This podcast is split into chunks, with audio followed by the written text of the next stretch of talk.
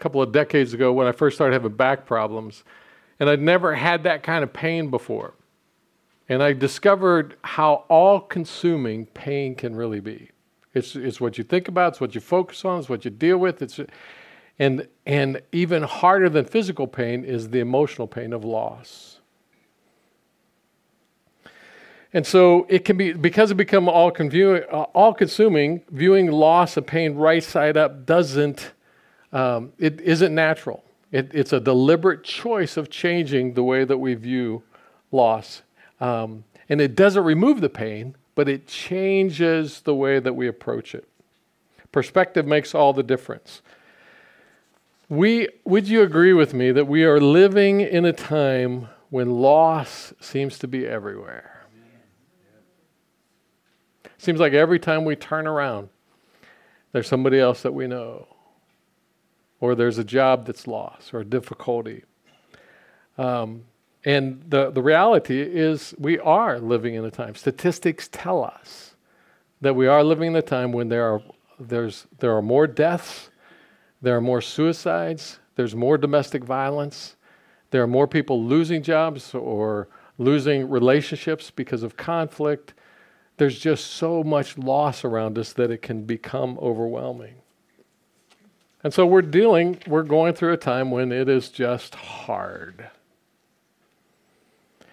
Did all of this catch God by surprise? Did he hit January 1st, 2022 and go, wow, I didn't expect that? No. God knew. And because he knows, and because we know the promises in His Word are true, we know that God is still on the throne, and his, his promises are that we can have peace and joy and contentment and confidence and a sense of His security, and that He really is working all things for good no matter what happens. Amen. That's His offer to us.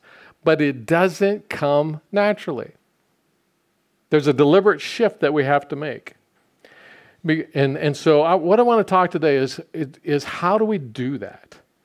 I, I told you at the beginning, our theme is looking to Jesus, constantly looking to Jesus with full trust, and then receiving from Him what He offers, which is His good. Looking to Jesus with full trust, and then receiving what He offers to us. Um, and so this is a time of opportunity, an opportunity to look to Him. Because God is still in control, this didn't catch Him by surprise. He has purposes in what we're going through. He is on the throne and He is working for good and He is working His purposes. And one of the songs that we sang, where we look forward to, He, he rose and He's coming again. And in the meantime, He's working His purposes for good. So, um, uh, before we get to the, the, the, scripture that I want us to take a look at, I, there's some foundational truths that I put in your bulletin. And we'll just, I just want to state these up front so that we have them in our minds as we look at the scripture. First of all, pain and loss was not God's original plan, so it's not his fault. I get so frustrated, but I understand that as I hear people blaming God for things, bad things that happen. It was never God's original plan to have the kind of loss and pain that we're experiencing. When He created Adam and Eve in the garden, he, it wasn't on the agenda. It wasn't there. It came as a result of sin. And so it's not His fault. Thus, we must choose to look to Him, not to blame Him. Pain and the next one, pain and loss must be accepted as unavoidable. Even though it wasn't a part of God's original plan, when Adam and Eve sinned, it became unavoidable. Nobody gets through life without pain, without difficulty. Jesus said, In this life, you're going to have tribulation, you're going to have trouble, you're going to have difficulty, but be of good cheer. I've overcome the world. I've got good for you, but you still have to go through the difficulty. Um, and so pain and loss must be acceptable as avo- unavoidable, but we live in a culture right now where people think that they can avoid getting sick, avoid loss, avoid, and, uh, and, and almost appears that they think they can cheat death. We need to accept that it's unavoidable. It's a part of life. It's real, and we need to recognize it, accept it, feel it, grieve it. Pain and loss is sometimes strategic rather than tragic. And here's what I mean by this. As we, we're going to see in today's scripture, sometimes God's purposes include pain and loss for us because we're serving Him and He's going to use that pain and loss beyond us, beyond our circumstances, beyond our pain. He's going to use it in ways that will bring honor to Him and will bring good to others. Sometimes I have to endure pain in order for God to work His purposes in other people's lives. If you're a mom, you know that's true because you brought that child into this world through pain. Right? So, pain sometimes is strategic rather than tragic. So, pain is not necessarily wrong or bad, pain is hard. Anybody want to say amen? amen? Pain is hard, and hard is just hard. It doesn't make it bad, it just makes it hard. And then finally, in these foundational truths, God offers to leverage the pain and loss for good. And this builds on the strategic versus, versus tragic. God offers to leverage our pain and loss for good. They're hard, but when we turn to Jesus in full trust, we receive from Him what we need and experience Him working for good, and often other people do as well. So let's talk about it. Actions to face and live with loss right side up. First Thessalonians chapter 4, verse 13. Holy Spirit, writing through the Apostle Paul, says, But we do not want you to be uninformed, brothers, about those who fall asleep, that you may not grieve as others do, who have no hope, who don't have any hope in Jesus. There's a difference when you're following Jesus, when you have eyes on Him, when you, have, you are trusting Him in full trust. It doesn't take the pain away, but we handle it differently and I've, I've done funerals of people who, uh, entire family systems who, uh, who didn't know Jesus. And I, I've watched as people have thrown themselves on the coffin, wailing in pain and agony because they had no hope. And I've watched people who have hope in Jesus experience worse loss than those people in, in terms of children and things. And they they grieve and they weep and they're, they're, they, they're just brokenhearted, but there's a hope. And you see it in their eyes. You see it in the way they handle it. They see it in how they approach life and how they have this deep trust in God. So, the thumbnail for all of this message go to Jesus in full trust and then receive from him what you need. Go to Jesus in full trust and then receive from him what you need. Turn in your Bible to John chapter 11, beginning with verse 1. John chapter 11, beginning with verse 1.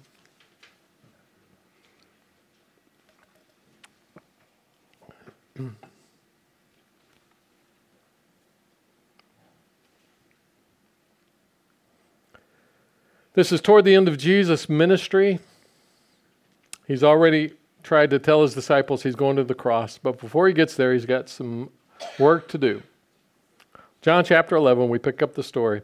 And so the first action we need to take is to go to Jesus and fix your eyes on Him. Go to Jesus constantly. Keep your eyes on Him. Go to Jesus and look to Him in every circumstance, in every situation.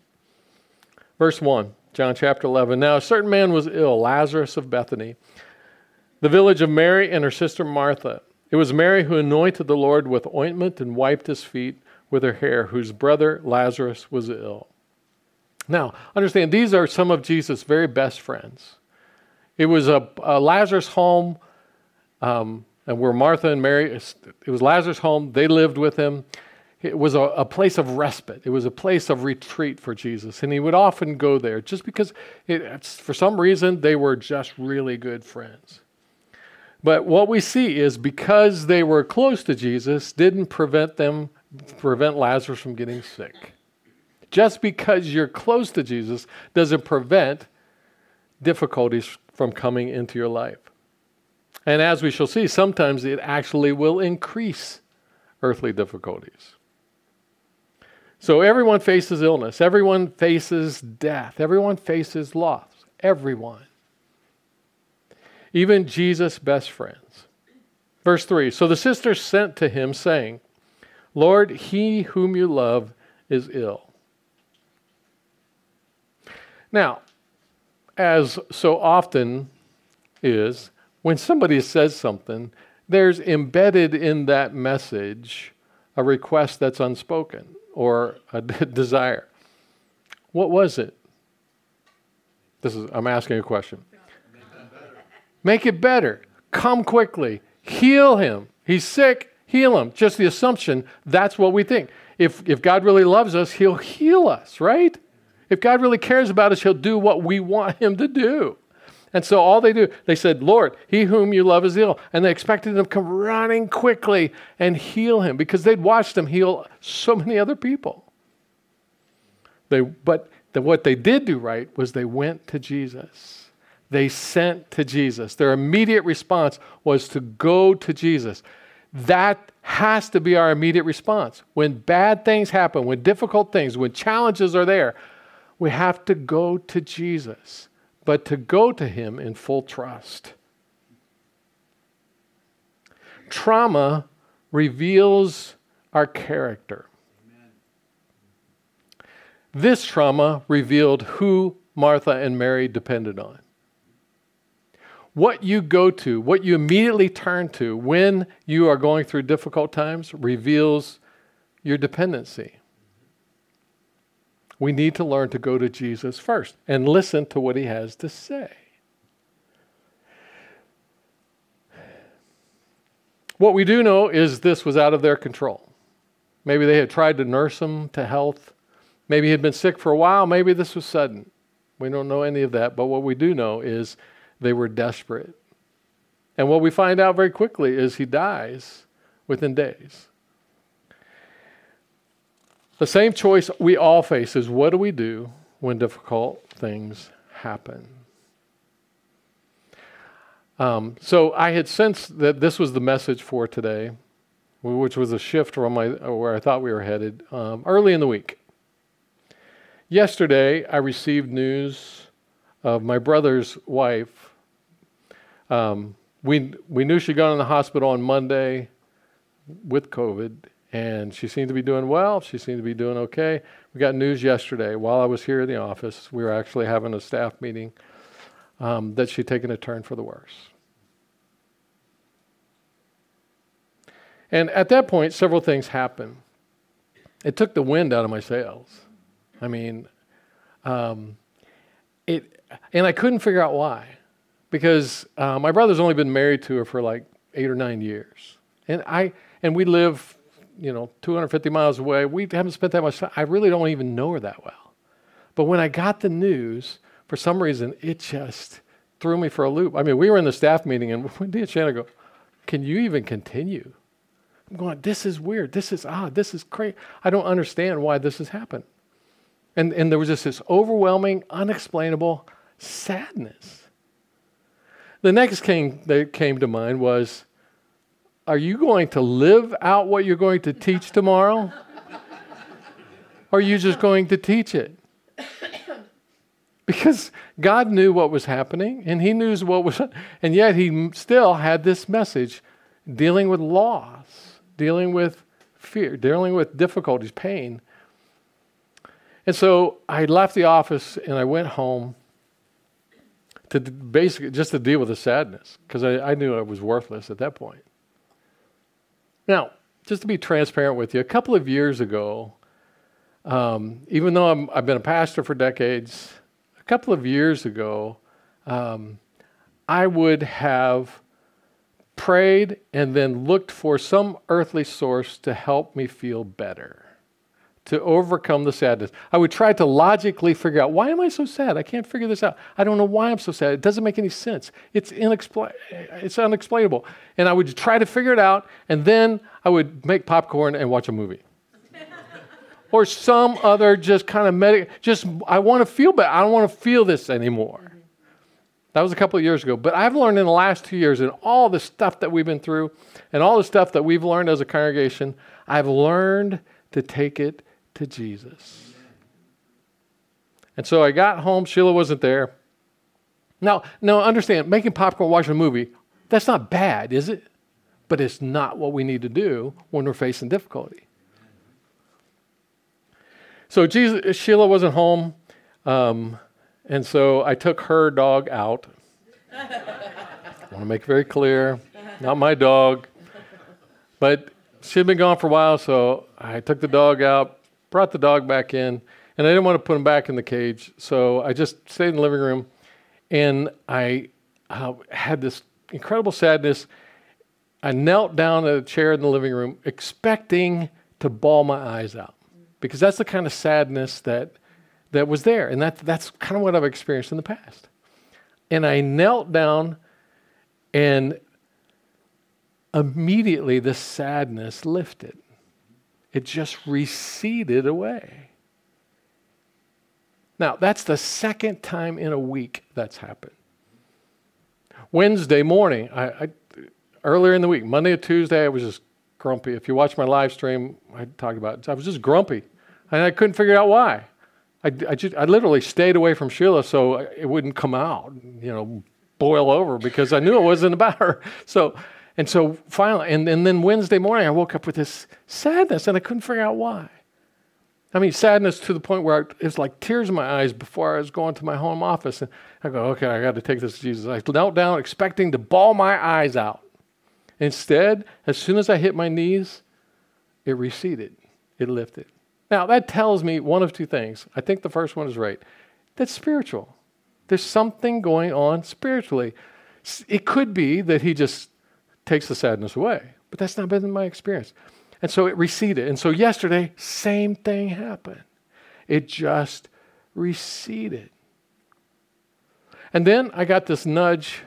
And so I, I, I got up from my, going, wow, God, I don't know what you're doing. But, and then I sensed this nudge. Again, Sheila wasn't home, stayed in the living room so the dog could be out. And I, and I just felt this nudge open the Psalms. And I just started reading the Psalms, spending time with Jesus. No flashing lights, no lightning, just a sense of his peace, sense of his confidence, sense of his presence, sense of who he was. And I just spent that time until Sheila got home about 45 minutes later. And by the time she got home, it's like, it's okay. It's okay. Why? Not because of me, but because of what Jesus offers to us. Now, there are other times when, I, you know, I don't know why it's been this way where it receded. There are other times when I kneel down and I do bawl my eyes out. Just, I don't know why. The, here's, it doesn't, it's up to Him.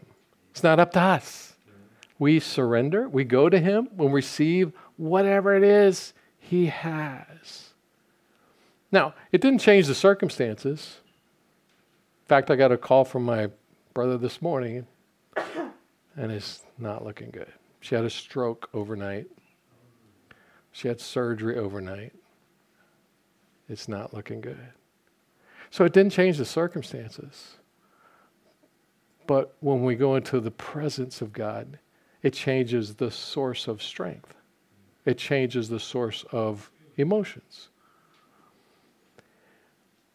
So, our, the, what we have to do is go to Him in full trust. Just go to Him and let Him do whatever He wants to do and receive.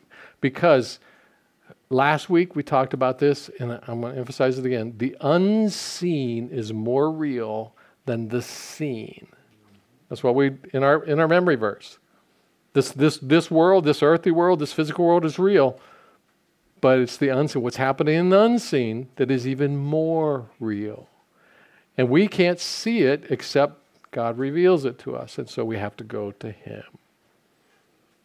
Now, what we see is that Mary Martha went to Jesus throughout. So that brings us to number two receive Jesus' perspective. So go to Him, go to Jesus, fix your eyes on Him, and then, re- and then receive His perspective. Because He has purpose. Listen to me. He has purposes beyond our comfort. I'm sorry, but the comfort zone isn't the Jesus zone.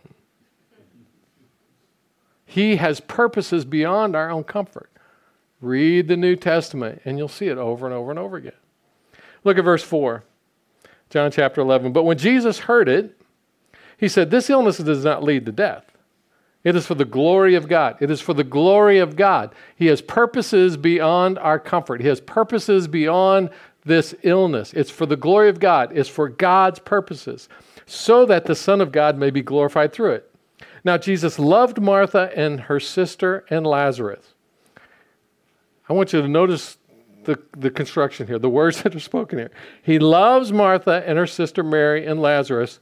And as because he loves them, when he heard that Lazarus was ill, he stayed away. Does that feel like love? No. It doesn't feel like love, but it is. Why? Because he had purposes beyond their comfort. Has purposes beyond just healing. And so he stayed away two days longer in the place where he was. It is impossible to understand Jesus' ways unless we're seeing from, from his perspective. And even sometimes when we're seeing from his perspective, it's impossible to understand because he hasn't revealed his ways. So he's not telling anybody exactly what he's doing, he's just telling them enough information for them to cooperate. Verse 7 Then after this, he said to the disciples, Let's go to Judea again. The disciples said to him, Rabbi, the Jews were just now seeking to stone you. Why do you want to go back to the place where there's a contract on your head? It doesn't make any sense. Why would you want to do that? Jesus answered, Are there not 12 hours in the day? If anyone walks in the day, he does not stumble because he sees the light of the world. But if anyone walks in the night, he stumbles because the light is not in him. What Jesus is saying is, You don't have anything to fear as long as you're with me. I'm God. I'm, you know I'm the Messiah. Nobody can touch me. So walk in the light with me. It's only when you're walking away from me that you'll stumble and get yourself into trouble. Walk in the light with me. Right side up living in confidence with God that He is in control. That He is in control. No matter we live in a culture that says feelings are what validate what is real that's upside down. Feelings are not what validates what's real. Feelings lie to you all the time. Truth validates what's real. Amen. Feelings are the caboose, not the engine. So we got to give that up. Verse 11. There's a lot more I can say about that. We're not going there today. After saying these things, he said to them, Our friend Lazarus has fallen asleep, but I go to awaken him. And fallen asleep is a is a metaphor for dying. The disciples, as thick as they were and dense as they were, said, Lord, if he has fallen asleep, he'll recover. It's good for him to sleep, right? If you're sick, you sleep, you get better.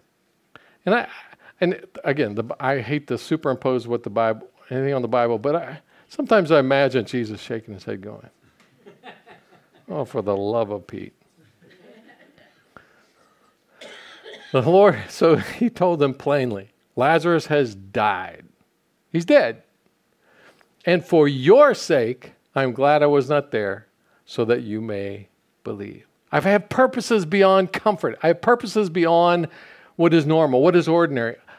And so I'm glad he died while we were away, so you will see the glory of God. Now that sounds so insensitive, doesn't it? I'm glad I was away so that he died. I'm glad he died. Martha and Mary are, uh, we're going to find out, are naturally just grieving and weeping, devastated because they were dependent, they were fully dependent upon Lazarus. As unmarried women, they were dependent upon him. They couldn't inherit his estate. They, this, was, uh, this was threatening their whole future, not just the loss of their brother. But it's not about Lazarus, is it? And it's not about Mary. It's not about Martha. It's not even about the disciples. It's about what Jesus is doing, His glory, His honor. For the disciples, but also for all who read it since. So he goes, he goes on. But let us go. Let us go to him. And then I, this is one of my favorite apostle verses. Verse 16. So Thomas, who is known as what? doubting Thomas, called the twins, said to his fellow disciples, Let us also go so that we will die with them. I love that verse because Thomas is seen as this doubting, he doesn't believe, he can't be convinced. And what we see here is he's telling everybody else, let's follow him and we'll die when they stone him. What courage! Keep your eyes on Jesus, even when it's dangerous. Stay with him where he leads, and you'll receive what you need. I love that. Right side up attitude. That's the kind of full trust that we're talking about. Let's just go along and we'll die with him. Number three, keep going to Jesus when it feels hopeless. So here's the theme go to Jesus, receive what he has for you. So again, keep going, keep going to Jesus when it feels hopeless. Do you ever face situations when it just feels hopeless? Any, well, let me ask this Has anybody never faced a situation that it felt hopeless? We all do. Those are the times when we have to especially look to Him. Verse 17 Now, when Jesus came, he found that Lazarus had already been in the tomb four days. That means he's dead, dead. Four days, you know, it was kind of a, three days was kind of a hallmark of saying, okay, he's, he's not just in a coma or anything, he's dead. Fourth day, there's no doubt. Now, so put yourself in Martha and Mary's place. They're devastated. And they're feeling now it's hopeless. Or they, they want to believe, but it, it just feels hopeless. When he was alive, it, it would make sense that he would be healed. But now that he's been dead that long, he's dead, dead. Verse 18 Bethany was near Jerusalem, about two miles off, and many of the Jews had come to Martha and Mary to console them concerning her brother. Excuse me. So when Martha heard that Jesus was coming, she went and met him. But Mary remained seated in the house.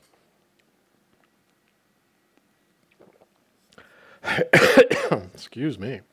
Martha said to Jesus, Lord, if you had been here, my brother would not have died. She's scolding Jesus. We called you, but you didn't come. But even now, I know that whatever you ask from God, God will give you. Martha wants to believe that Jesus will do the impossible. But there's this just sense of hopelessness. I know you're the Messiah. I know that you can heal. She probably had heard of the times when he, he, he raised the widow's son. But there's a hopelessness. But there is no hopeless situation with God.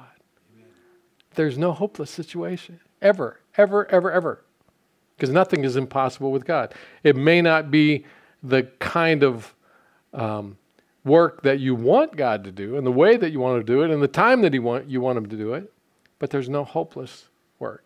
There's no hopeless situation. So many people give up on God because he doesn't do what they want or when they want it. Keep going when it feels hopeless. Number four, if you do, then re- you will receive Jesus' hope through his truth. we want, we, we believe that we will get hope if God changes our circumstances. And I think this is a, an important point. I'm just kind of sensing this is really good. This is really important.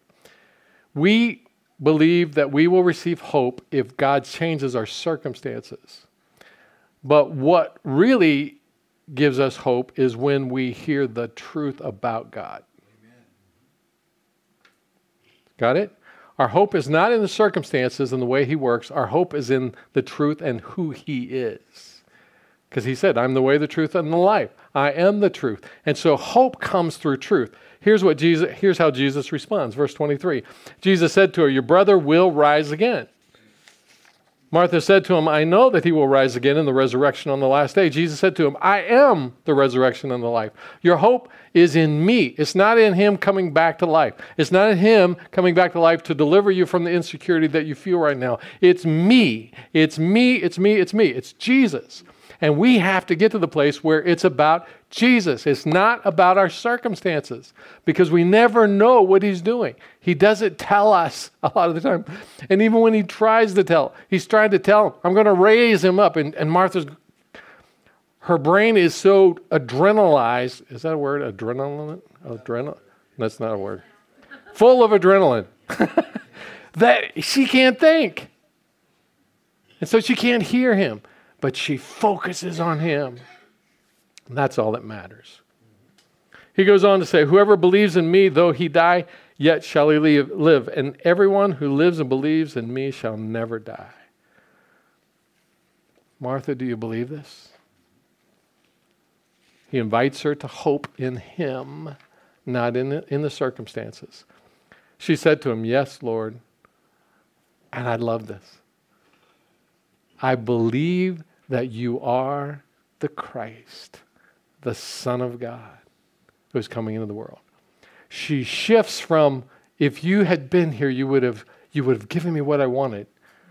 And Jesus has led her to, okay, I'll put my faith in you. I'm going to trust you. I know that you are the Christ. And whatever you do, I'm going to trust it. That's a hard place to get to, but once you get there, you can face anything. Anything. Number five, keep going to Jesus when things don't make sense. Okay, y'all indicated that you've been through situations that felt hopeless. Raise your hand if you've never been in a situation that didn't make sense. So everything's always made sense? Oh, yeah, yeah, that's right. We face it all the time probably in this room, if we went around and we said, okay, is there a situation that doesn't make sense right now? We could probably all name one. Because there's so many things in life that just don't make sense from this earthly realm upside down. Keep going to Jesus when things don't make sense. There will be so many times when they don't. Keep going to Him anyway.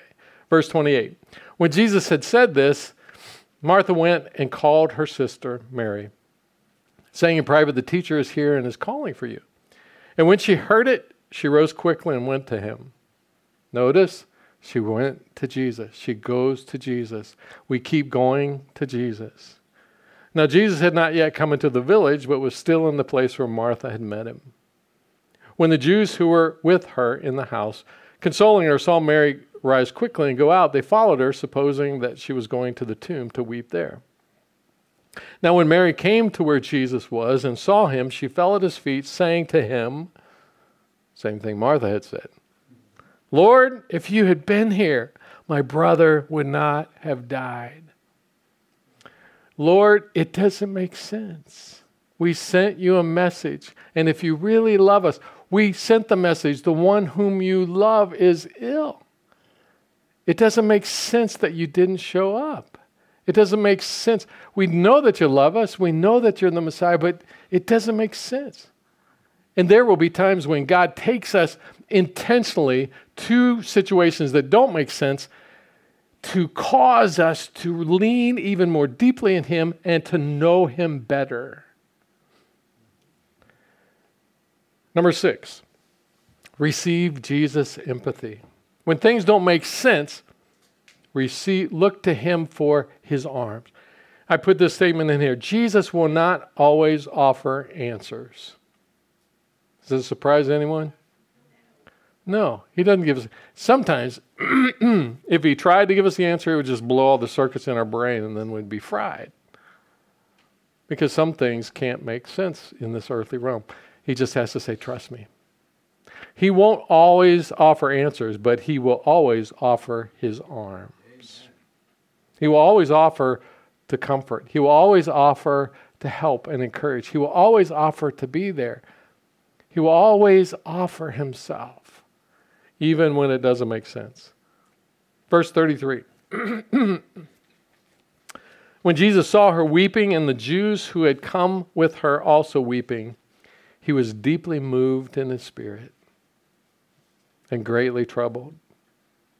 And he said, Where have you laid him? They said to him, Lord, come and see. And Jesus wept. His heart went out to them. Now, did Jesus know that in just a few moments Lazarus was going to come to life again? Yeah, he did. So he's not grieving the loss of Lazarus as a friend. He's not grieving at the graveside because he's lost a friend. His heart is moved with empathy by the hurt and the depth of sorrow that they're experiencing. Even though he knows what he's about to do is going to resolve it, he still weeps with them. Now, I want you to look at me. In those times when you are weeping and sorrowing, and in this time of loss that we're, we're going through right now, and you're going to have times when the depth of your emotions are overwhelming. Here's what I understand from Scripture is that his heart is breaking for you as well. He's weep just like he's weeping with Martha and Mary. His empathy, his care. He feels what you feel and he loves you. That's why it's so important that we go to him with those tears. Go to him with that sadness and that sorrow because he wants to wrap us in his arms and say, I'm here. I'm here. I'm with you. I'll help you carry it. So the Jews said, See how he loved him. They didn't know what they were talking about. but some of them said, Could not he who opened the eyes of the blind man also have kept this man from dying? Well, of course he could have. Doesn't make sense. Then Jesus, deeply moved again, came to the tomb. It was a cave and a stone lay against it. It's easy to miss that Jesus' heart went out to people who were grieving he wasn't consumed with his own sorrow. He loves us. He understands. He, he know, and, and notice he doesn't, he doesn't condemn them here. He doesn't criticize them here, even though he, he tries to help them understand. He, know, he understands there are times when it doesn't make any sense and that he doesn't give us answer, but he gives us his arms. Look at Psalm chapter 34, verse 18. In the Old Testament, the Lord is near to the brokenhearted and saves the crushed in spirit. He comes near. And then another time in John 16, as Jesus is getting ready to leave, and the disciples are, are starting to grieve his law, the loss of him, he says, So also you have sorrow now. But I will see you again, and your hearts will rejoice, and no one will take your joy from you. Jesus says, I hurt when you hurt. I hurting with you, and I, w- I will be there. I will be your comfort. So receive his empathy. It, it's just, it, it's amazing. The God of the universe, the God who created all things, the God who sits on the throne, the God who is almighty, who can do anything, nothing is impossible for him. And yet he loves us so much that he comes intimately to us to comfort us and help us in our sorrow. And then finally, number seven, experience Jesus in his work. And so often, what he ends up doing is unexpected. If Mary and Martha had turned their backs on Jesus and run away because they were mad at him, they would have not have been they would not have been at the tomb to experience what he was about to do. If the disciples had said, you know, it's too dangerous to go back to Judea with Jesus. We're not going to die with him. We're going to stay back here, and when he's done over there, we'll join him. They would have missed what he wanted to do. And if we turn away from Him because we're frustrated or angry or we don't understand or God's not doing what we want Him to do in the way that we want Him to do it in the time that we want Him to do it, we'll miss what He wants to do. That's why it's so important that we continue to look to Jesus, stay with Jesus, keep our eyes fixed on Him because He has good things for us. It doesn't eliminate the pain, but it makes the pain take second fiddle to what he's about to do. Verse 39 Jesus said, Take away the stone. this, is, this is another favorite verse. Martha, the sister of the dead man, said to him, Lord, by this time there will be an odor. In the King James, it says, He stinketh. And wasn't she? She was right from a, a human perspective, that's what would happen, right? Generally, you put somebody dead in a cave for four days. By the time you, if you open it, there's going to be an odor. And so she's, she's right, for he's been there. And so Martha is telling the Lord of the universe what to do. Now, we don't ever do that, do we? Yeah. We try to explain things to God that He already knows. Jesus said to her, and I love it. He doesn't condemn her, doesn't criticize, doesn't put her down, doesn't shame her. Did I not tell you that if you believed, you would see the glory of God? It's not about this world.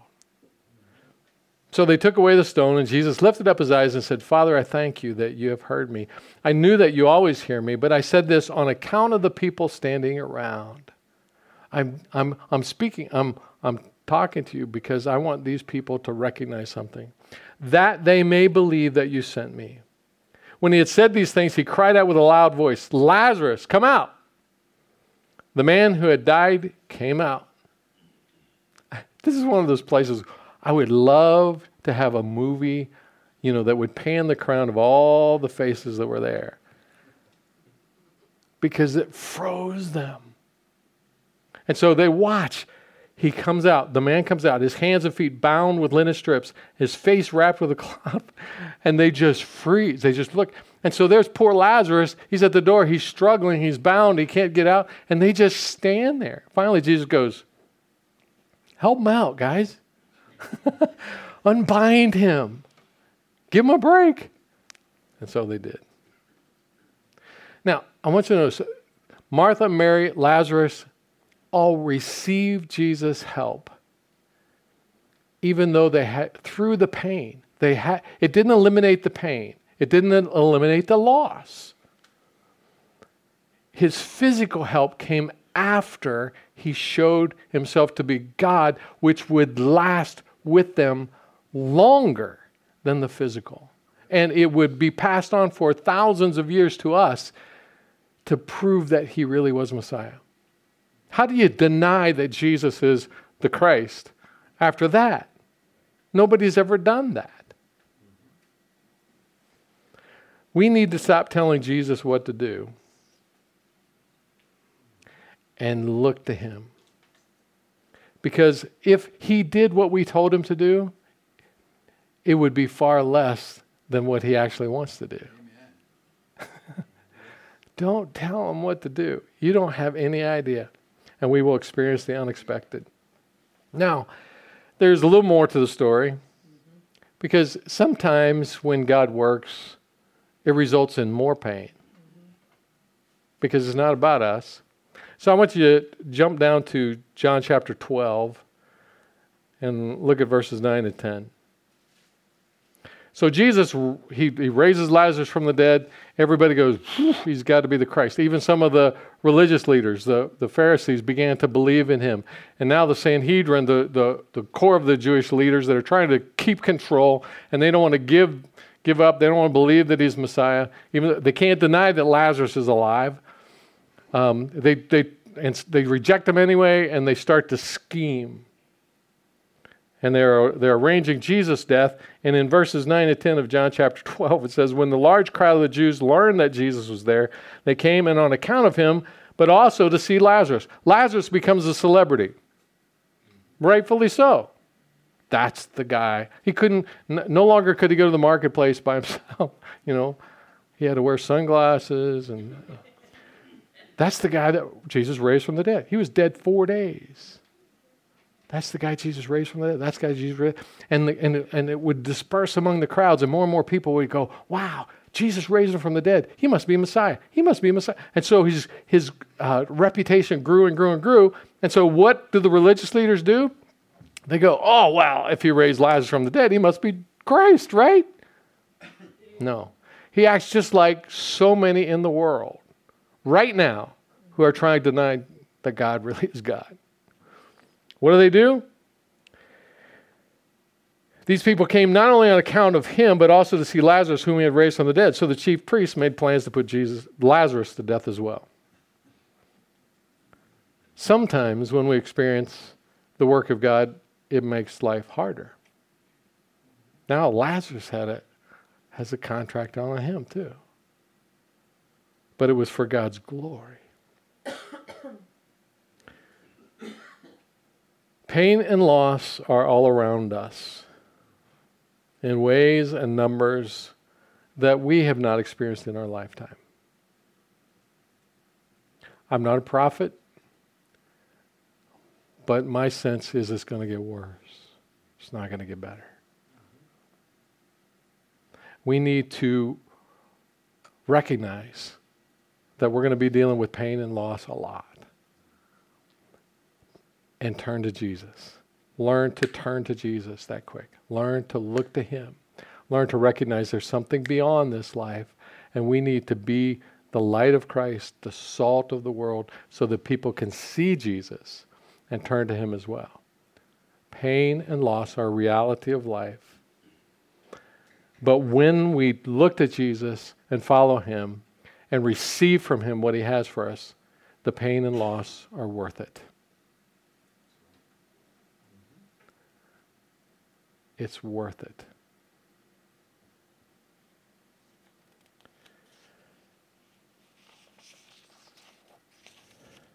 Would you bow your heads for a moment?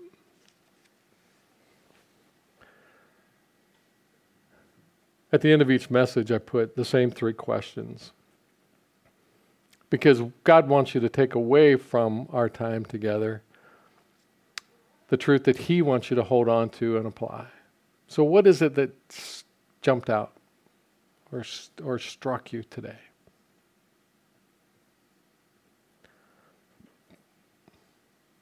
And what do you think God is saying to you through that?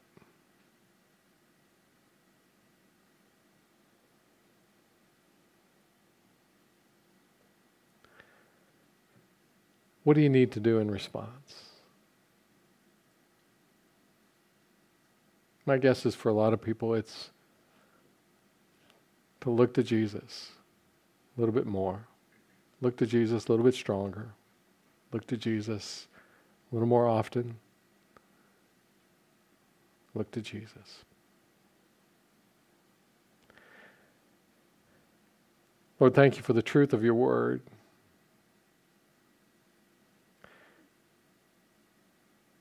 Had to be hard for Lazarus, Martha, and Mary. We pray that you would give us the ability to accept the hard things.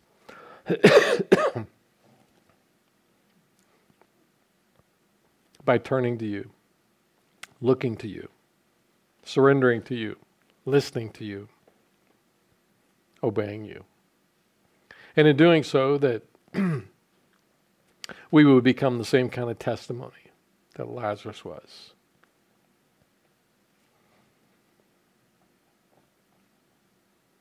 We put ourselves into your hands, God, and ask that you would make us your, your light, your salt. and that others will see Christ in us. In Jesus' name we pray. Amen.